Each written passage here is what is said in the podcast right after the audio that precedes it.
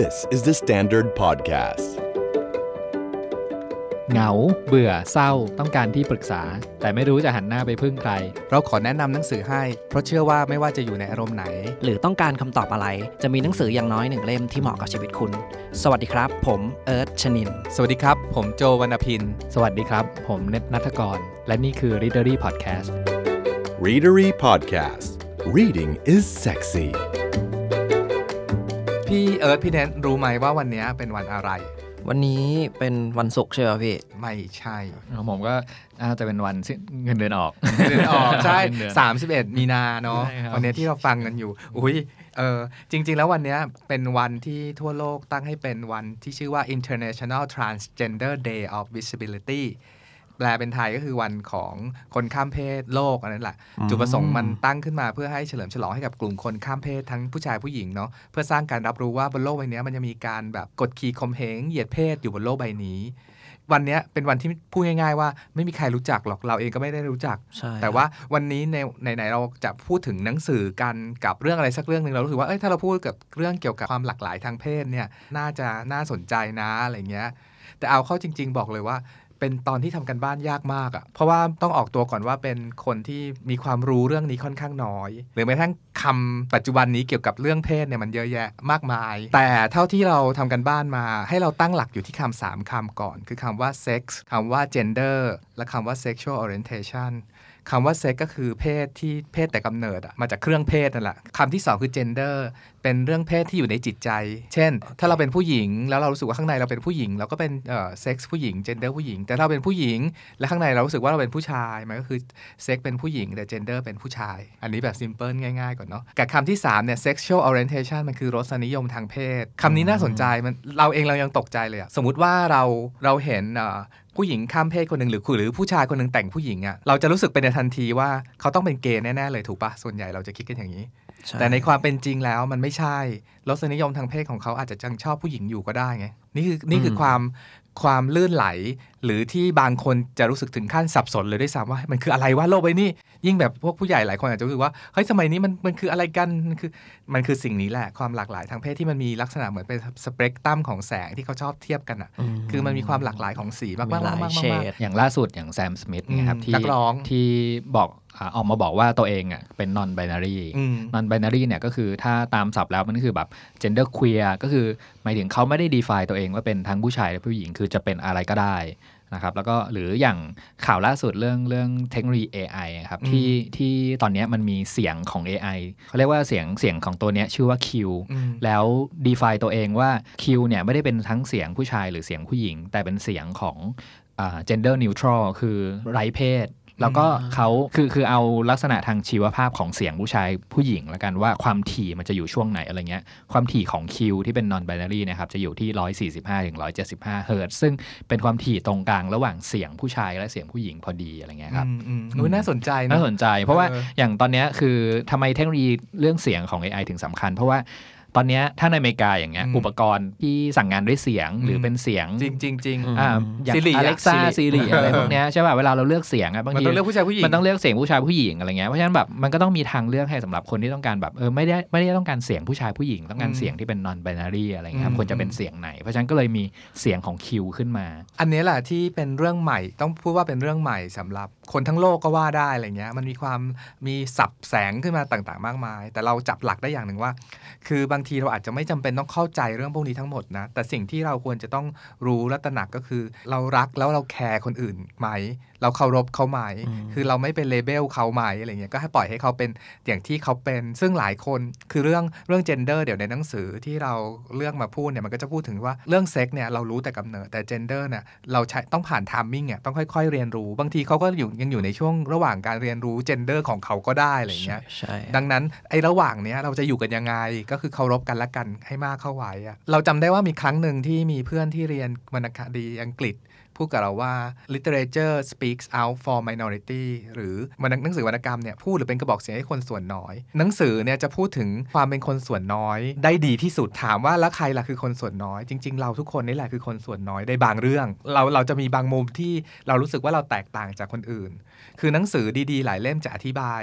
ความเป็นคนส่วนน้อยของเราได้ดี โดยเฉพาะหัวข้อที่คุยวันนี้คือหนังสือของคนส่วนน้อยคือคนที่พูดถึง transgender หรือพูดถึงความหลากหลายทางเพศต่างๆนานาพวกนี้เนาะ เล่มแรกที่เราภูมิใจนำเสนอมาก ๆ เลยเนี่ยหนังสือเล่มนี้ชื่อว่าลูกชายชั้นใส่ส้นสูง My Son Wears Heels ของจูลี่ทานี่เป็นหนังสือของสำนักพิมพ์สันสกฤตเนาะจริง ๆ หนังสือเล่มนี้เป็นหนังสือบันทึกประสบการณ์ ไม่ใช่หนังสือนิยาย ที่ดัดแปลงหรือ adapt มาจากบล็อกที่คุณจูลี่ทานี่เนี่ยเขียนเป็นเวลากว่า 10 ปีอะคือพูดถึงนักเขียนนิด ๆ ก่อน นักเขียนคุณจูลี่ทานี่เนี่ยเป็นเป็นคุณแม่ละกันคุณแม่เลี้ยงเดี่ยว เป็นนัก activist speaker ให้กับกลุ่ม LGBT โดยจะเน้นไปในประเด็นเรื่องพ่อแม่ลูกซะเป็นส่วนใหญ่ ตัวนางเนี่ยเคยได้รับรางวัล Favorite Queer Hero ของปี 2016 ด้วย คือเป็นคนที่คนกลุ่มคนหลากหลายทางเพศจะรักมากอะ่ะแล้วก็หนังสือเล่มนี้เป็นหนังสือที่ได้รางวัล Indie Book Award ประจำปี 2016 ด้วย เพราะแบบว่าเป็นหนังสือที่ speak out for แบบเป็นครั้งแรก ๆ ที่พ่อแม่เขียนถึงลูก ปกติจะเป็นแบบตัวละครคืือเป็นตัวเอกตัวเองเป็นเกย์พูดง่ายๆ แล้วก็เขียนเรื่องออกมา แต่นี่คือคนเป็นแม่เขียนถึงลูกตั้งแต่เด็กจนกระทั่งเติบโตอะไรเงี้ย เรื่องนี้เป็นเรื่องบันทึกประสบการณ์ของคุณแม่ ที่ลูกตั้งแต่ 2 ขวบยันประมาณ 18 ขวบ เรื่องมันเริ่มตรงนี้ ตอนที่ลูก 2 ขวบ ลูกชื่อแฮร์รี่ วันหนึ่งแฮร์รี่ก็ถามแม่แม่ฮะ แม่รู้ได้ไงฮะ ว่าผมเป็นผู้ชายแม่ก็บอกคืองี้จ้ะผู้ชายก็จะมีจู๋เนอะผู้หญิงก็มีจิ๋มลูกมีจู๋เอาง่ายๆ you ก็เป็นผู้ชายเนาะเออเออในในเรื่องนี้เกิดขึ้นมาปี 1995 ปี9 90ประมาณนั้นนะแฮร์รี่มันก็งงงๆแฮร์รี่สองขวบเองนะแม่ก็เลยระหว่างนั้นแม่ก็ถามขึ้นมาว่าทำไมลูกถึงอยากรู้เรื่องนี้ขึ้นมาล่ะจ๊ะแฮร์รี่ก็บอกประโยคเด็ดว่า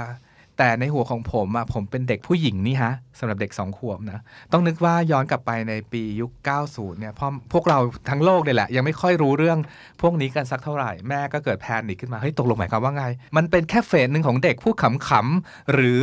ลูกกำลังจะบอกฉันว่าเขาคำเอาว่าเขาเป็นเกย์ตอนสองขวบเหรออะไรอย่างเงี้ย ซึ่งเร็วมากเลยซึ่งเร็วมากออแต่มันทำให้คุณแม่แบบแพนิคแล้วก็คิดไปนู่นไปไกลเลยอะไปถึงแบบอนาคตอันไกลโพ้นว่าแล้วฉันจะไม่มีหลานเหรอแต่วันแถวๆนั้นอะเธอก็ทำใจสบายๆแล้วก็บอกว่า เธอจะให้ลูกเป็นคน lead ชีวิตของลูกและของเธอ แล้วเธอจะค่อยๆ ตาม support ตราบใดที่เอ่อวันนี้ลูกยังมีความสุขอยู่ เธอก็จะ support ลูกไปเรื่อยๆ หนังสือเล่มเนี้ยเป็นหนังสือที่สอนให้ทุกๆ คนโดยเฉพาะคุณพ่อคุณแม่ think out of the box box ของสีฟ้ากับสีชมพูคลาสสิกเลยอะเด็กผู้ชายสีฟ้าเด็กผู้หญิงสีชมพูเนี่ยใช่กฎง่าย ๆ ข้อหนึ่งของเวลาที่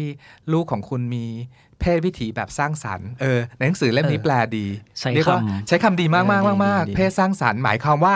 ในทะมันจะมีทามมิ่งที่เราพูดกันเรื่อง sex and gender เนอะครับเอ่อเรากำลังพูดถึง gender อยู่ตอนนี้เนาะใช่คือเด็กบางทียังไม่รู้จัก gender ภายในวัยสองขวบเขายังไม่รู้หรอกเขาต้องใช้เวลาอีกสักระยะหนึ่งอะซึ่งแต่ละคนก็หลากหลายต่างกัน บางคนอาจจะใช้เวลาถึงอายุ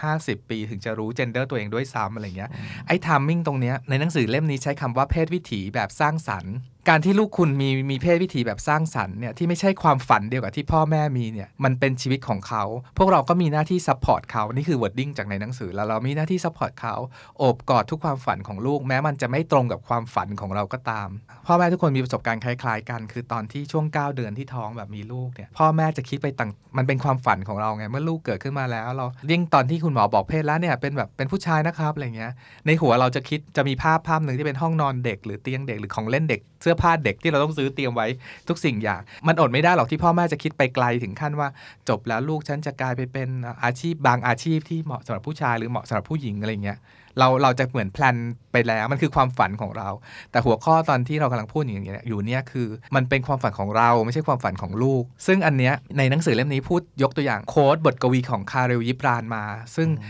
บทกวีสองสามประโยคเนี้ยมันจะเป็นเหมือนแบบให้เราเกาะไปตลอดการอ่านหนังสือเล่มนี้เลย บทกวีคาลิลยิบรานอันนี้พูดว่า บุตรของเธอไม่ใช่บุตรของเธอ เขามาทางเธอแต่ไม่ได้มาจากเธอ คือกำลังจะพูดว่าลูกอะไม่ใช่ของเราเขาแค่ผ่านทางเราออกมา เขามีชีวิตของเขา มีความฝันของเรา ของเขาของเขาเราอะมีหน้าที่ support ความฝันของเขา ไม่ใช่เอาความฝันของเราไปยัดอยู่ในลูก ดังนั้นจึงไม่ไม่น่าแปลกใจเลยที่ที่ไปเกิดเหตุการณ์แบบลูก come out ว่า ผมเป็นเกย์นะคะแม่แล้วพ่อแม่จะตกใจหรือเสียใจอยู่พักหนึ่งอะอะอันนั้นเป็นเรื่องปกติมากๆนะหมอบอกว่ามันคือความผิดหวังไง เพราะเรามีความฝันของเรา ซึ่งเป็นเรื่องปกติอีกเหมือนกันที่เรามีความฝันอยากให้ลูกเป็นอย่างนั้นอย่างนี้ แล้วเราก็จะผิดหวังกับความฝันเนี้ยเป็นเรื่องปกติเช่นกัน เพราะว่าเราจะค่อยๆเรียนรู้ว่าอ๋อลูกคือมนุษย์อีกคนหนึ่งที่เขามีความมีชีวิตและมีความฝันของเขา ด้วยความเป็นแม่ที่เขาเคยมีแม่ที่แบบร้ายๆ หรือว่าทุบตีเขาอะไรเงี้ยเขาก็เลยตั้งใจพราะเขามีลูกเนี่ยเขาก็อยาก support ลูกทุกอย่างว่าอยากสนับสนุนลูกไม่ว่าลูกโตขึ้นอยากเป็นอะไร แต่มันมีเหตุการณ์หนึ่งเป็นฉากแบบว่าพ่อกับแม่กำลังยืนล้างจานอยู่ แล้วก็พี่เลี้ยงก็คุยกับแฮร์รี่ตอนประมาณ4ี่ขวบว่าแฮร์รี่จะโตขึ้นอยากเป็นอะไรแฮร์รี่ตอบว่าโตขึ้นผมอยากเป็นผู้หญิงฮะอ้าวชัดอยู่ก็ในแบบอุดมคติฉันคืออยาก support ลูกทุกอย่างอ่าแล้วพอลูกพูดว่าโตขึ้นผมอยากเป็นผู้หญิงฮะเขาก็จะลองแบบใช้ทฤษฎีของเขาเนะลองซัพพอร์ตลูก support ดูอะไรเงี้ย พอ10ขวบแฮร์รี่ถามอีกว่าเฮ้ยแม่ฮะกระเทยคืออะไรฮะ ทั้งเรื่องเนี่ยมันตั้งแต่10ขวบไล่ไปเรื่อยๆ จนกระทั่งถึง 14 ลูกเริ่มอยากมีแฟน 15 ได้ทุน AFS ไปเรียนที่สเปน แต่ไปเข้าโรงเรียนคาทอลิก ซึ่งแบบเกลียดตุ๊ดอะไรเงี้ย18 ก็เริ่มแบบวันสำเร็จการศึกษาที่ใส่ไฮไลท์ก็คือใส่รองเท้าส้นสูงสีแดงขึ้นไปรับรางวัลอะไรเงี้ย คือถ้าดูเส้นทางการเดินของของเรื่องเนี้ยมันจะแบบลูกมันก็ค่อยๆ เติบโตมีเรียนรู้เรื่อง gender ของเขาขึ้นเรื่อยๆ แต่เรื่องเนี้ยแม่ต่างหากที่ได้รับการสอนหรือการเรียนรู้จากลูกจริงๆ พ่อแม่เราเรียนรู้จากลูกเท่า ๆ กับที่เราสอนลูกเลยนะ ลูกต่างหากที่เป็นคนสอนเราอะไรเงี้ย ตอนที่เราอ่านหนังสือเล่มนี้จนจบแล้วจริง ๆ มันก็อย่างว่าก็ได้ความรู้เรื่องเซ็กซ์เรื่องเจนเดอร์เรื่อง sexual orientation รสนิยมทางเพศอะไรพวกนั้นไป แต่แก่นหรือสิ่งที่เราได้เรียนเต็ม ๆ กับเรื่องนี้คือ บางเรื่องอะเราอาจจะไม่เข้าใจ แต่สิ่งที่จะเป็นแกนให้เรายึดไว้คือความรักต่างหากคือถ้าคุณรักใครสักคนอะคุณจะพร้อมเข้าใจเขาอย่างเต็มที่ง่าย ๆ เลยแต่แบบเราไม่เข้าใจลูกหรอกแต่ถ้าเรารักลูกอะเราจะค่อยๆ support เขาค่อย ๆ เรียนรู้เขาพร้อมที่จะปรับใช่พร้อมที่ตามันจะไปพร้อมที่จะปรับ ดังนั้นสิ่งเนี้ยมันเหมาะที่จะเอามาลดอคติในใจเราเวลาเราเห็นคนที่แตกต่างจากเรามากๆนะไม่อาจจะไม่จำเป็นต้องเป็นเรื่องเพศเท่านั้น แต่คือคนที่ต่างจากเรามากๆอะถ้าเรารักเขาหรือแคร์เขาหรือเคารพเขาเนี่ยมันจะลดอคติได้โดยอัตโนมัติเลย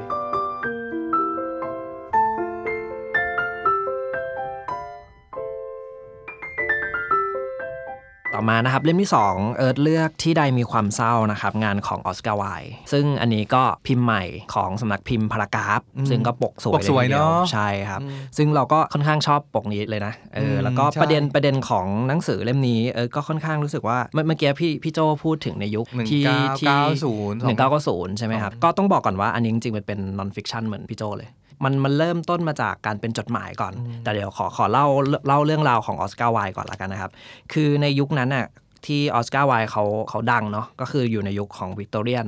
ซึ่งสถานะหรือว่ารูปรูปลักษณ์หรือว่าชื่อเสียงของเขาอะค่อนข้างดีเลยทีเดียววงตระกูลก็ดีการศึกษาก็สูง รวมถึงรสนิยมการแต่งตัวต่างๆนั้นเนี่ยมันก็ค่อนข้างที่จะเป็นคนที่เหมือนเป็นระดับดาราหรือเป็น star คือหล่อในหล่อรวยดังเป็นเซเลบใช่เป็นเซเลบแล้วก็เป็นศิลปินด้วยใช่อะไรอย่างงี้ด้วย ซึ่งหนึ่งในสิ่งที่เขาชื่นชอบมันเป็นเหมือนกับลัทธิหนึ่งครับซึ่งเขาใช้เขาใช้คำว่าสุนทรียนิยม ซึ่งไอ้ลัทธิเนี่ยเนี่ยมันมันจะเชื่อเชื่อเรื่องเป้าหมายของศิลปะครับ ว่าเป้าหมายศิลปะจริงๆอะมันคือการปลุกเร้าสุนทรียะทางภาษาโดยไม่จำเป็นต้องขึ้นอยู่กับแนวความคิดเรื่องศิลธรรมสังคมหรือการเมือง คือมันยกตัวเองอยู่เหนือทุกสิ่งเลย แล้วก็อยู่กับความสมบูรณ์แบบความสวยงามตรงนั้นอะไรเงี้ยซึ่งออสการ์ไวล์เขาก็เอาหลักการนี่แหละ ยึดเป็นชีวิตของเขาเลยเออซึ่งมันก็เลยทำให้เราเห็นความเออขอใช้คำว่าความลื่นไหลของเขาแล้วกัน เพราะว่าช่วงหนึ่งเนี่ยเขาได้ทำการแต่งงานกับผู้หญิงมีลูกด้วยนะ แต่ว่าระหว่างนั้นนะเขาก็แอบคบชู้กับ ผู้ชายคนหนึ่งอยู่อะไรเงี้ยซึ่งซึ่งผู้ชายคนเนี้ยชื่ออ่าโรเบิร์ตรอสเวลาต่อมาเนี่ยอ่าโรเบิร์ตรอสหรือคุณรอสเนี่ยเขาก็มาเป็นบกส่วนตัวให้กับออสการ์ไวล์ด้วยอะไรเงี้ยอืมซึ่งอ่าถ้าพูดถึงออสการ์ไวล์ก็จะไม่พูดถึงผลงานชื่อดังของเขา เล่มหนึ่งไม่ได้ก็คืออ่า Picture of Dorian Dorian Gray Gray ซึ่งจริงๆ งานดอริเกอันเนี้ยก็ค่อนข้างที่จะมีประเด็นทางสังคมเยอะอยู่ใช่เหมือนกัน ก็คือมันถือถือว่าเป็นงานใหม่เนาะก็คือในในในบริบทของยุควิกตอเรียนอะมันก็ยังไม่เปิดเรื่องเพศสักเท่าไหร่บอกว่าผู้ชายรักผู้ชายหรือความรู้สึกที่มันถ่ายทอดถึงกันอะไรเงี้ยเนาะซึ่งเขาก็ออกมาประกาศจุดยืนของเขาครับ เขาบอกว่า หนังสือที่โลกตราว่าขัดต่อศีลธรรม คือหนังสือที่เผยให้โลกเห็นความอัปยศของมันเอง ซึ่งเวลาต่อมาเนี่ยอาออสการ์ไวล์ในวัย 37 ปี เขาดันไปเจอกับชายหนุ่มคนหนึ่งอายุ 22 เลย แล้วรู้สึกว่าเหมือนเป็นรักแรกพบฮะเขาก็แบบยอมทุกอย่างเลยที่จะอยู่กับเด็กผู้ชายคนนี้นะครับชื่อโบซี่เราจำได้ใช่ครับ หรือว่าชื่อจริงก็คืออ่าอัลเฟรด ดักลาสอืมนะเดี๋ยวมี Alfred สองชื่อ Douglas ใช่ใช่ครับดักลาสเดี๋ยวจะเรียกเขาว่าดักลาสแล้วกันเนาะได้ซึ่งคนนี้แหละที่จะมามีบทบาทสำคัญต่อการเป็นหนังสือเล่มนี้ที่กำลังพูดถึงที่ใดมีความเศร้านะครับ ก็คือช่วงชีวิตที่ออสการ์ไวน์เนี่ยอยู่กับดักลาสเนี่ยก็คือเป็นช่วงที่ค่อนข้างที่จะแบบหวือหวา เพราะว่าดักลาสเนี่ยเป็นคนที่ค่อนข้างสุรุ่ยสุร่ายใช่แล้วก็นำพาออสการ์ไวน์เนี่ยเข้าสู่แบบวงการพนัน แล้วก็พวกโสเภณีชายอะไรเงี้ย ซึ่งก็เป็นคน ที่เป็นบทบาทสำคัญเลยแหละที่ทำให้เขาอะต้องเข้าไปอยู่ในคุก เพราะว่าหนึ่งคืออาพ่อของดักสลาดนะครับเขาค่อนข้างที่จะไม่ชอบความสัมพันธ์ของทั้งสองคน แล้วก็หาทางทุกวิถีทางเพื่อที่จะแยกสองคนนี้ออกจากกัน ซึ่งมันก็มันก็เป็นความผิดพลาดเล็ก ๆ น้อยๆของออสการ์ไวน์ด้วยแหละที่แบบว่าไปเปิดเผยคือเขาเขาเขียนจดหมายให้กับดักสลาดแล้วก็ดักลาดเนี่ยก็เหมือนกับเอาจดหมายเนี่ยเหมือนไปเปิดเผยให้คนอื่นได้เห็นด้วยอะไรเงี้ยมันก็เลยกลายเป็นข่าวอื้อฉาวขึ้น ในยุคนั้นที่มันรับเรื่องนี้ไม่ได้ เขาก็เลยถูกตัดสินให้เข้าคุกอะไรเงี้ยครับซึ่งในระยะเวลาช่วง 2 ปี นี่คือโทษทันของเขานะครับ เขาก็อยู่ในคุกช่วงเวลาที่อยู่ในคุกก็คือ เขาก็จะมีเวลาเยอะนอกจากการแบบทำทันบนนู่นนี่นั่นก็คือจะเขาก็จะอ่านแล้วก็จะเขียน ซึ่งสิ่งที่เขาเขียนก็คือจดหมายครับเป็นจดหมายที่เขาตั้งใจจะเขียนให้กับดักลาสนี่แหละคือเป็นคนที่ทำตัวเองนะ แต่ว่าตัวเองก็ยังรู้สึกว่ายังรักและยังแบบ ห่วงหาอยู่อะยังอยากจะสื่อสารต่อกันอยู่อะไรเงี้ยก็เขาก็ใช้ระยะเวลาแบบ 2 ปีนั้นแหละเขียนเขียนเขียนเขียนเขียนจนสุดท้ายเนี่ยตัวออสการ์ไวน์เองก็ก็พ้นโทษทันออกมา แต่เอกสารตัวเนี้ยออสการ์ไวลด์ก็บอกกับทางบกส่วนตัวเนาะก็คือคุณรอสเนาะว่าแฟนเออเก่าแฟนเก่าใช่ที่เป็นบกให้กับให้กับตัวเองเนี่ยก็คือบอกว่าให้ก๊อปปี้ไว้ 2 ชุด ชุดหนึ่งอะช่วยส่งให้กับดักลาสหน่อย แล้วก็อีกชุดหนึ่งก็คือให้เก็บไว้เอง เอกสารตัวนี้ก็ยังไม่เปิดเผยจนจนปี 1900 ครับ ที่ออสการ์ไวลด์ตาย หลังจากนั้น 5 ปีเอกสารตัวเนี้ยถึงถูกมาเรียบเรียงใหม่ ให้กลายเป็นคล้าย ๆ ความเรียงโดยคุณลอสนี่แหละ แล้วก็ตีพิมพ์มาเป็นหนังสือเล่มนี้ครับ คือที่ใดคือความเศร้าอืมเอออีกไม่ใช่เศร้าเนอะที่ใดมีความเศร้าออฟังแล้วก็เศร้าอยู่ใช่ครับ มันก็เลยแบบว่าจริง ๆ อะ เนื้อความข้างในของของจดหมายที่เขาเขียนเนี่ยมันไม่ได้มีแค่เขียนถึงคุณดักลาสอย่างเดียวนะ มันก็พูดถึงหลาย ๆ เรื่อง เช่นเขาเขาใช้คำว่าเคาะกรรมเนาะเขาแบบว่าเหมือนกับตระหนักรู้ว่าตัวเองอะตอนนี้ต้องชดใช้กรรมบางอย่างอยู่ แล้วก็ในในเวลาที่เขาอยู่ในในคุกอะเขาก็เหมือนกับได้เรียนรู้ เขาก็ค่อย ๆ สรุปเป็นบทเรียนมาว่าเออไอเหตุการณ์นี้ที่เขารู้สึกแบบนี้ เขาพยายามปรับแต่งมันยังไง แล้วก็อยู่กับมันให้ได้ยังไง แต่เออว่าสิ่งหนึ่งที่ออสการ์ไวน์มันเขาเขาเจ๋งนะครับก็คือเขามีความหวังที่จะใช้ชีวิตต่อ แต่ มันก็มีบางบทแหละที่เขาเขียนไว้ว่าเขาตอนแรกๆเขาก็อยากตายนะแบบแต่สุดท้ายเขาก็เหมือนกับสรุปกับตัวเองว่า ยังไงเขาก็ต้องแบบไปต่ออะชื่อเสียงที่มันเสียต่างๆนานาเนี่ยเขาก็อยากจะกลับไปสร้างมันขึ้นมาใหม่อะไรเงี้ยซึ่งในเล่มเนี้ยมันก็อย่างที่บอกมันมันพูดถึงหลายอย่างเออก็พอจะสรุปมามาบ้างเล็กน้อยนะครับว่ามันมีอะไรบ้างก็มีพูดถึงเรื่องของความรักเนาะที่เขามีต่อดักลาสเดี๋ยวจะยกโคดมาให้ฟัง แล้วก็เรื่องของการรับมือกับความทุกข์ที่มันเกิดขึ้น เพราะว่าบรรยากาศเขาเขาพยายามบรรยายบรรยากาศในคุกนะว่ามันมันมันคือ สีเทา ความหม่นเศร้าอยู่อย่างนั้นแล้วเขาต้องอยู่กับมัน อยู่กับมันได้ยังไงด้วยความคิดอะไรนะครับ แล้วก็ความหวังการยอมรับแล้วก็ประเด็นสังคมต่างๆ ที่เขารู้สึกว่าหลังจากเนี้ยที่เขาพ้นโทษออกไปเขาจะเจออะไรบ้าง ในฐานะที่เป็นตัวเขาด้วยนะที่ไม่ใช่คนอื่นด้วยอะไรเงี้ยครับขอย้อนนิดนึง มันจะมีบทคำนำครับของคุณลอสที่เขาเขียนไว้ในเล่มเนี้ยหลังจากที่อาออสการ์ไวน์ตายไปเนี่ยเขาก็มีการแบบสรุปว่าอ่า หนังสือเล่มนี้มันคือเศษเสี้ยวของความคิด อันเป็นผลจากหายนะทางสังคม และการถูกจองจำที่ถ่ายทอดออกมา จนแจ่มชัด และถึงขั้นชวนเจ็บปวดด้วยภาษาสละสลวย และปัญญาอันสูงส่งในงานชิ้นนี้ จะทำให้ผู้อ่านทั้งหลายได้เห็นภาพของนักเขียนผู้เปี่ยมไหวพริบและอารมณ์เริงร่าคนนี้ในมุมที่ต่างออกไป คำว่าสละสลวยอะอันเนี้ยเอิร์ธสัมผัสได้จริงๆ ขนาดว่าเป็นภาษาไทยที่ที่คนแปลเขาแปลออกมาเนี่ย เราก็รู้สึกว่าโห สวยจริง สวยจริง สวยจริง คือแล้วมันก็มีความเป็นเป็นปรัชญาและก็วีอยู่ในเนี้ยอยู่ อันนี้เอิร์ธเอิร์ธจะลองยกในส่วนของสิ่งที่เขากำลังโหยหาคุณดักลาดมาพูดถึงแล้วกันนะครับ ก็คือเรื่องของความรัก มันมีอยู่บทหนึ่งซึ่งเออรู้สึกว่ามันเป็นเหมือนหยดน้ำเล็กๆอะที่เขาพอจะเก็บได้ก่อนที่เขาจะเข้ามาอยู่ในคุกอะ แล้วมันก็เป็นเหมือนแบบหยดความหวังของเขาที่เขาแบบเอาไว้หล่อเลี้ยงตัวเองอะครับอ่าประโยคมันจะประมาณนี้ครับ เมื่อปัญญากลายเป็นสิ่งที่เปล่าประโยชน์สำหรับผม ปัชญากลายเป็นสิ่งไร้ค่า สุภาษิตและวลีคมคายจากบรรดาผู้ที่พยายามปลอบประโลมผมไม่ต่างอะไรจากฝุ่นผงและเท่าฐานในปาก ความทรงจำของการแสดงความรักเพียงน้อยนิด ไร้ซุ้มเสียงนี้เองที่ทำให้ใจของผมเต็มตื่นไปด้วยความกรุณา แบบว่าถ้าฟังดีๆน้ำตาจีไหลเนาะคือแค่นิดเดียวอารมณ์นี้อะแล้วแบบเก็บเอาไว้แบบว่าเขาต้องอยู่ในคุกคนเดียวอะไรอย่างเงี้ยอือืมม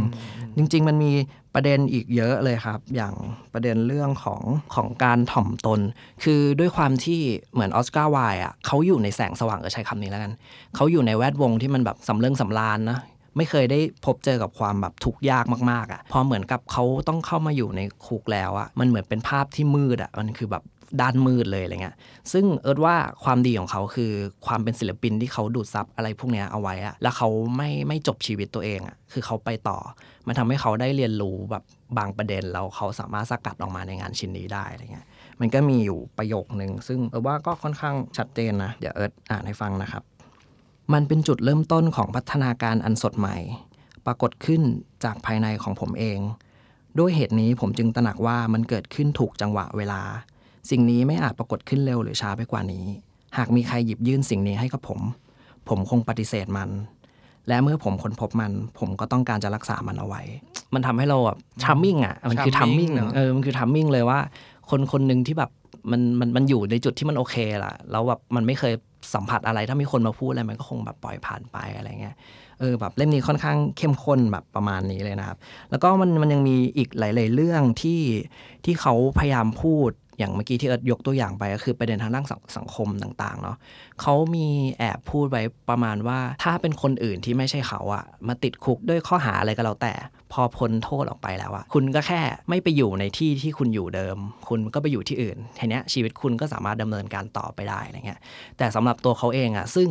เป็นคนที่ใครๆก็รู้จักมันเหมือนกับว่าประเทศหรือว่าพื้นที่ของเขาอะมันหดเล็กลงใหญ่ๆอืมใช่มันหดเล็กลงจนแบบว่า แม้ว่าเขาจะออกไปข้างนอกแล้วอะเขาก็ยังต้องแบบทนกับไอ้เรื่องพวกเนี้ยเพราะว่าเหมือนกับสปอตไลท์มันฉายมาที่เขาตลอดกาลอะสุดท้ายหลังจากที่ออสการ์ไวล์เขาออกจากคุกมาคือเขาจำคุก 2 ปีอะคือระหว่างนั้นอะ ภรรยาเขาเนาะก็แบบเที่ยวไร้เที่ยวขื่อมาหาแบบดูแลอย่างดีอะไรเงี้ยแต่สุดท้ายเหมือนตัวเขาเองก็ตอบตัวเองได้อยู่แล้วแหละว่าชอบอะไร เขาก็กลับไปอยู่กับดักสลาดแต่สุดท้ายก็อยู่กันได้ไม่ไม่ยาวนานมาก จนแบบโดนทิ้งไปแล้วเขาก็อยู่ด้วยตัวคนเดียวตลอดแล้วก็ไม่ได้สร้างผลงานอะไรอีกเลย ซึ่งมันมีอีกอีกบทหนึ่งละกันครับ แล้วก็จะพูดเป็นบทปิดแหละ มันการพูดถึงความความเสียใจในแบบที่สวยงามละกัน เขาเขียนไว้ประมาณว่า ผมร้องไห้เวลาเดิมและนานเท่ากันทุกวันตลอดระยะเวลา หนึ่งปีหลังจากเหตุการณ์นั้น มันอาจจะฟังดูน่าสลด แต่มันก็ไม่ได้เลวร้ายขนาดนั้นสำหรับผู้ต้องขัง น้ำตาเป็นส่วนหนึ่งของชีวิตประจำวัน ในคุกนั้น วันที่เราไม่ได้หลั่งน้ำตา คือวันที่หัวใจของเราแข็งกระด้าง ไม่ใช่วันที่หัวหัวใจของเราเป็นสุข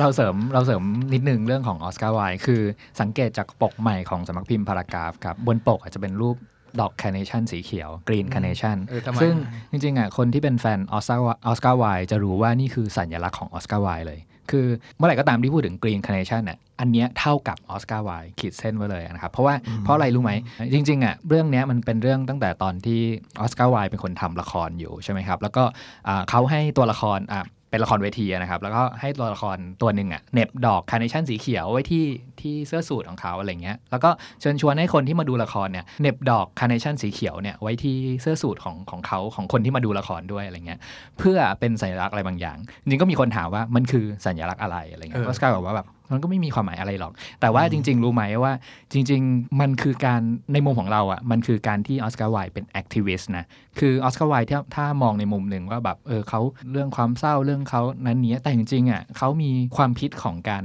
เป็นนักเรียกร้องต่อสู้ใช่อะไรที่สำคัญเหมือนกัน การที่เขาชวนให้คนเหน็บดอกแคร์เนชั่นสีเขียวคืออะไรรู้ไหม เขาบอกว่าเขาอยากให้เป็นที่พูดถึง แล้วจริงๆอะสัญลักษณ์ที่อยู่ภายใต้ดอกแคร์เนชั่นสีเขียวเนี่ยมันคือเครื่องหมายแทนความรักต้องห้ามที่ค้านกฎธรรมชาติคือใครๆก็รู้ว่าดอกแคร์เนชั่นสีเขียวเนี่ยมันไม่มีอ่าเพราะฉะนั้นดอกแคร์เนชั่นสีเขียวเนี่ยเขาต้องเอาดอก สีขาวเนี่ยไปย้อมสีมาอะไรเงี้ยคือด้วยด้วย perception ของคนรักเพศเดียวกันสมัยนั้นนะครับ มันคือยังเป็นเรื่องไม่ใช่ตามกฎเกณฑ์ธรรมชาติอยู่ เพราะฉะนั้นไอ้เรื่องดอก carnation ย้อมสีเขียวเนี่ยมันก็เป็นตัวแทนของการที่เขาอยากให้คนยอมรับความไม่เป็นธรรมชาติ ความรักของเขาแบบเนี้ยจริงๆอะเขาอะทำอะไรอะคนก็จะเอาไปซุบซิบติฉินนินทาเสมอ แต่สิ่งที่ออสการ์ออสการ์ไวล์บอกเราไว้เสมอก็คือ สิ่งที่เลวร้ายมากกว่าการถูกนินทา คือการไม่ถูกพูดถึงเลย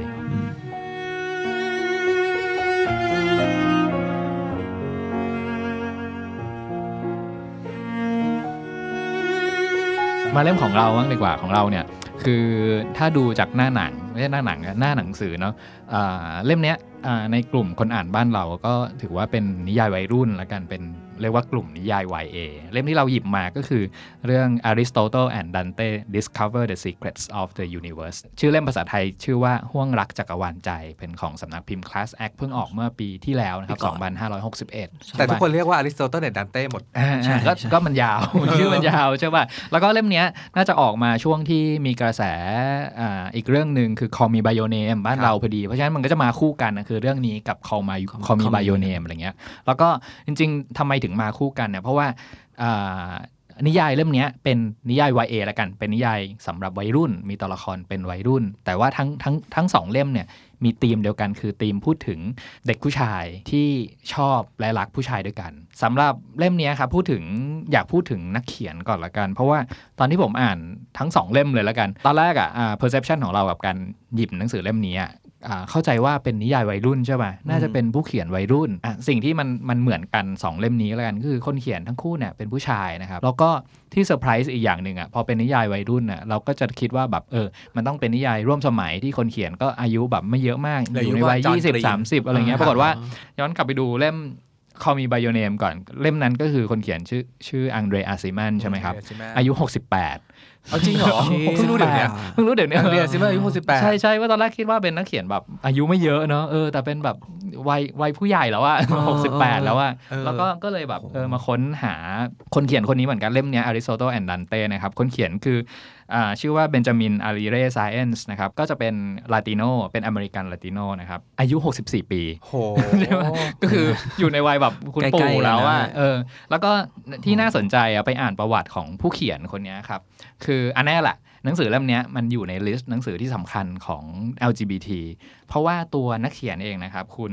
คุณซาเอนส์เนี่ยเขาเพิ่ง come out ก็คือประกาศตัวเองว่าเป็นเกย์ ตอนอายุ 54 ปีนี่เองโอ้ก็คือแบบมันเป็นการเป็น late come out มากอะเออเพิ่ง come out อะตอนเมื่อแบบ50 กว่าๆแล้วนี่ไงอะไรเงี้ยที่เราบอกว่าเรื่อง gender มันมันเราไม่รู้ว่าเราครับจะเรียนรู้หรืออมยอมรับมันที่อายุเท่าไหร่ เพราะฉะนั้นเนี่ยในในงานเขียนของเขาเนี่ยคือคุณ Science เนี่ยครับคือเขาเป็นนักเขียนหนังสือเด็กนะครับอ่าหลังจากที่คำเอาแล้วเนี่ยถึงจะมาเขียนในประเด็นที่เกี่ยวข้องกับเรื่องเรื่องเพศ LGBT LGBT แต่ก็ยังอ่า เน้นกลุ่มคนอ่านอยู่ที่กลุ่มเด็กและเยาวชนอยู่ เพราะว่าอ่าในชีวิตส่วนตัวของเขาอะเขาก็จะมีเรื่องเรื่องราวต่างๆเหล่านี้เรื่องประเด็นเรื่องการยอมรับเพศสภาพของตัวเอง ยอมรับความเป็นตัวเอง แล้วก็อ่าเรื่องที่ถูกกดขี่ข่มเหง หรือว่าในยุคเนี้ยก็คือพูดถึงมันก็คือแบบ queer bullying นอกจากนั้นนะคุณซาเอนส์เนี่ยครับเขาก็ยังมีความเป็นคนชายขอบจากการที่เขาเป็น เป็นลาติโนคือเป็นคนเม็กซิกันอเมริกันใช่อยู่ด้วยอะไรเงี้ยมันทุกอย่างมันเหมือนแบบการถูกกดทับด้วยความเป็นคนชายขอบใช่ทั้งการเป็นคนที่แบบว่าแบบวัฒนธรรมอื่นอ่าที่ไม่ใช่วัฒนธรรมหลัก และการเป็นเกย์ในสังคมด้วยอืมอะไรเงี้ยมันก็เลยมีเรื่องราวที่อัดอั้นอยู่ในตัวเขาพร้อมที่จะพรั่งพรูออกมาเป็นเรื่องเล่าให้ให้พวกเราได้ได้ได้อ่านกันเงี้ยครับกลับมาที่นิยายเรื่องนี้ก่อนละกันนิยายเรื่อง Aristotle and Dante Discover the Secret of the Universe เนี่ยนะครับหนังสือเนี่ยอ่า เล่าเรื่องถึงเด็กผู้ชาย 2 คน อายุ 15 ปี เปิดเรื่องที่ summer ปี 1987 ก็คือพูดถึงตัวละครหลักตัวแรกก็คือชื่ออริสโตเติลในเรื่องเนี่ยเขาจะชื่อเล่นเขาคืออารีนะครับ ก็คือเป็นชื่อชื่อย่อมาจากอริสโตเติลอีกทีหนึ่งอริสโตเติลเนี่ยเป็นเขาเรียกว่าเด็กเก็บตัวแล้วกัน เป็นเด็กที่มีความ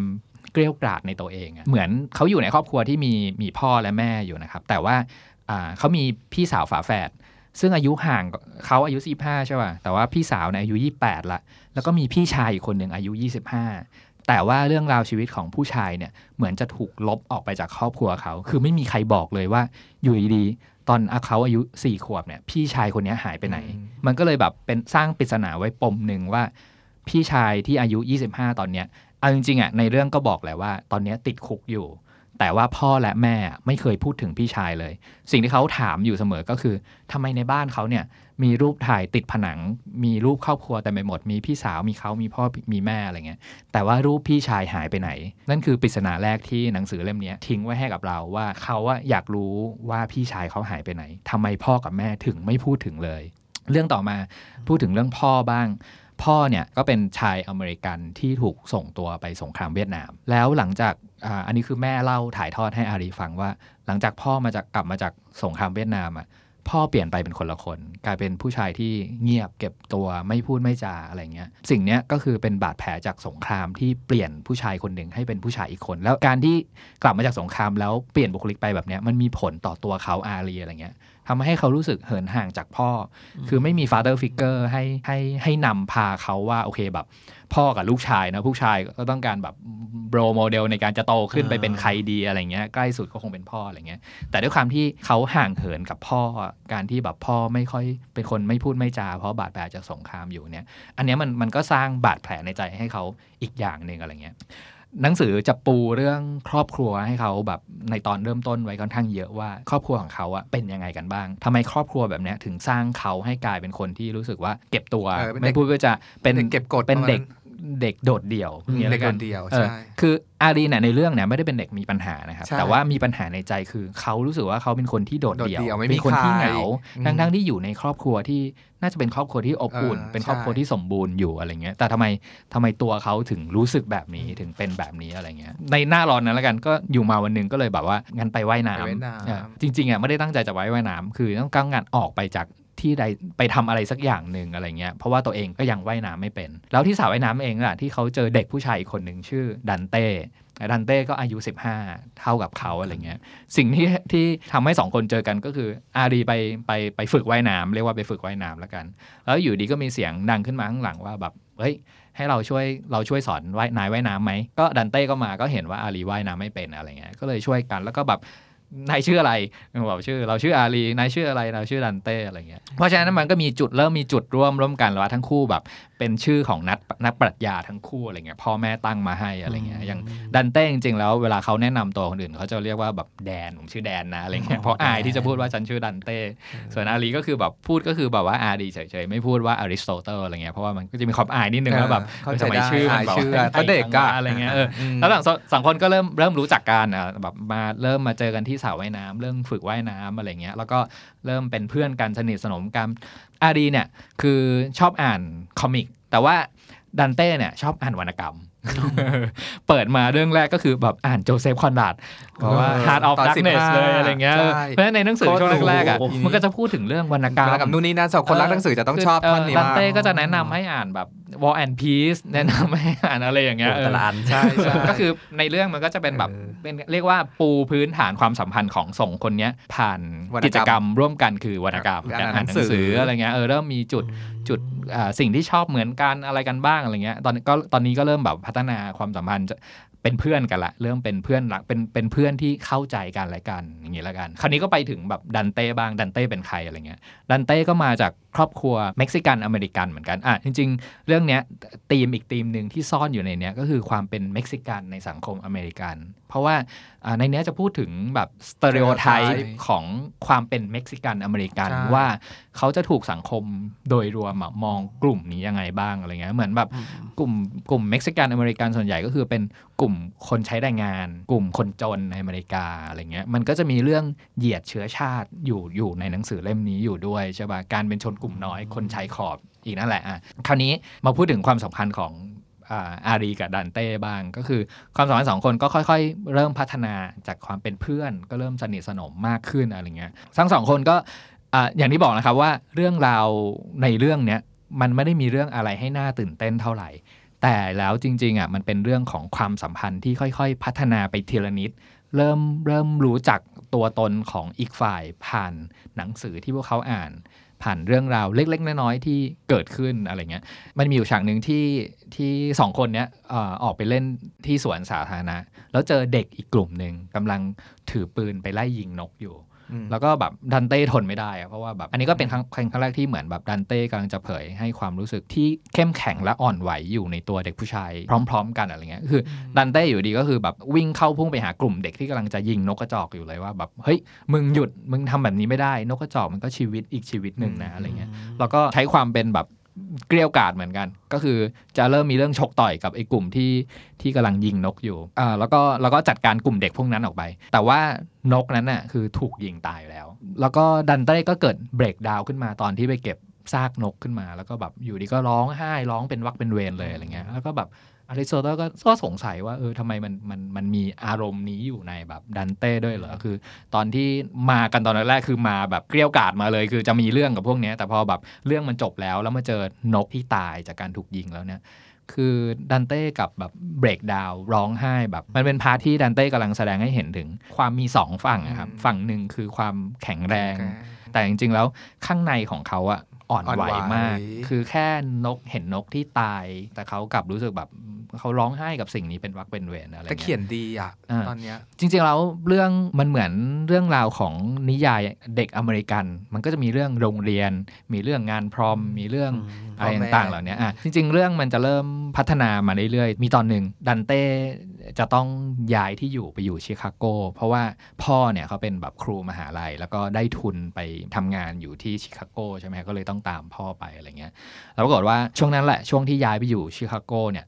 เป็นช่วงที่ดันเต้เริ่มไปเจอสังคมใหม่ เริ่มดื่มเหล้าดื่มเบียร์แล้วก็ลองใช้กัญชา สิ่งที่สำคัญอีกอย่างหนึ่งก็คือดันเต้เขียนจดหมายมาบอกกับอริสโตเติลว่าเขาเริ่มมีความรู้สึกอยากจูบกับผู้ชายอืมเออคือก่อนหน้านั้นนะเรื่องปูขึ้นมาโดยโดยที่ไม่มีเรื่องเซ็กส์เรื่องมันเป็นมิเรื่ตอรงภาพเกย์อะไรนะครับเฉยๆเป็นเรื่องเพื่อนอย่างเดียวเลย แต่ว่าเรื่องราวมันจะเริ่มขมวดมากขึ้นเมื่อตอนที่ดันเต้อะเริ่มรู้สึกว่าตัวเองอะเป็นเกย์หลักๆ ในเรื่องเนี่ยครับธีมที่สำคัญเราพูดถึงธีมที่สำคัญแล้วกันเพื่อจะได้ไม่แบบลดการสปอยเรื่องไปเนาะธีมแรกก็คือการ come out เนาะแต่อีกเรื่องหนึ่ง Friend zone แต่อีกเรื่องหนึ่งใช่ผมคิดว่าค่อนข้างสำคัญนะครับธีมเรื่องกันนี้คือ เรื่องการวิ่งหนีตัวเอง เพราะว่าอย่างนี้คือจริงๆที่เกริดมาตอนแรกอะอารีเนี่ยคือ ครอบครัวก็เป็นครอบครัวที่สมบูรณ์เนาะแต่ว่าอ่ามันมีสิ่งที่เขาไม่เข้าใจผู้คนที่อยู่ในครอบครัวเขาเลย เขาไม่เข้าใจว่าทำไมพ่อ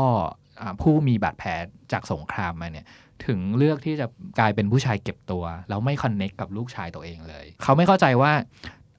แม่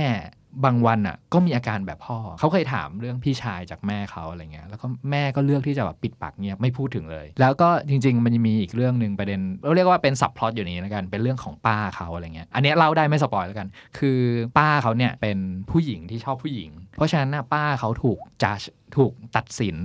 จาก ไม่ใช่แค่จากสังคมภายนอกอะตัดสินจากครอบครัวตัวเองว่าเฮ้ยมันไม่โอเคที่คุณจะไปอยู่กับผู้หญิงในยุคปี 1987 อะไรเงี้ยอย่างเปิดเผยอืมกลายเป็นเรื่องที่แม้แต่ครอบครัวตัวเองอะก็ก็ถูกต่อต้านแล้วก็ถูกตัดขาดไปเลยอืมมันเป็นแล้วแล้วมันกลายเป็นเรื่องเป็นปมอะไรบางอย่างที่แม่ไม่ยอมเล่าเรื่องนี้ให้เขาฟังอย่างเข้าใจ แล้วเขาก็ไม่เข้าใจว่าทำไมป้าต้องถูกตัดสินแบบนั้น มีมีมีอีกนิดนึงอะครับคือชื่อเรื่องหนังสือใช่ไหมครับจริงๆอะมันจะมีถ้าดูจากหน้าปกอะ เราจะเห็นว่ามันมีฉากที่เป็นเด็กผู้ชายสองคนกับรถปิกอัพสีแดงเนาะคือในเรื่องเนี่ยมันจะมีการขับรถออกไปดูดาวกลางทะเลทรายกันหลายครั้งมากเลย แล้วเวลาามีฉากที่ไปดูดาวกลางทะเลทรายกันเนี่ย มักจะพูดถึงแบบว่าแบบความลี้ลับของจักรวาลอะไรเงี้ย คือเขาจะพูดถึงว่าแบบชีวิตของพวกเขาสองคมอะ่ะ คือเกิดขึ้นมาเพื่อ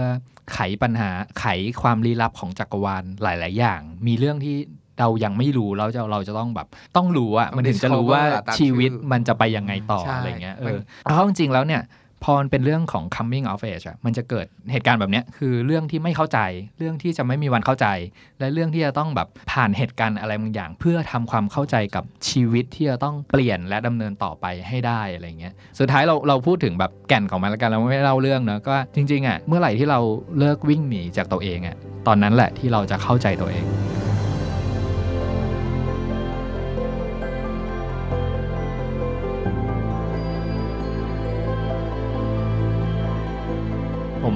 ยกคำพูดของแซมสมิธตอนที่เขาพูดถึงความเป็น non binary ของตัวเองแล้วกัน แซมสมิธบอกว่าแบบคุณไม่ต้องระบุเพศของคุณ คุณแค่เป็นคุณ คุณเป็นสิ่งมีชีวิตที่มีความเป็นพิเศษของตัวเอง นั่นคือวิธีของผม ผมไม่ใช่ทั้งชายและหญิง ผมคิดว่าตัวเองลอยอยู่เหนือสิ่งนั้น และอยู่ในระหว่างสเปกตรัมของสีต่างๆ เหล่านั้นเลย Readery Podcast จะอัปเดตหนังสือที่น่าสนใจให้คุณทุกวันศุกร์ ถ้าใครมีเล่มไหนอยากแลกเปลี่ยน คอมเมนต์เพิ่มเติมหรือติด Hashtag Readery Podcast ได้นะครับ เราเชื่อว่ามีหนังสือดีๆ อีกมากมายรอให้อ่านอยู่เสมอ ติดตาม Literary Podcast ได้ทางเว็บไซต์ The Standard Podcast Player ที่คุณใช้ Spotify SoundCloud และ YouTube The Standard Podcast. Eye opening for your ears.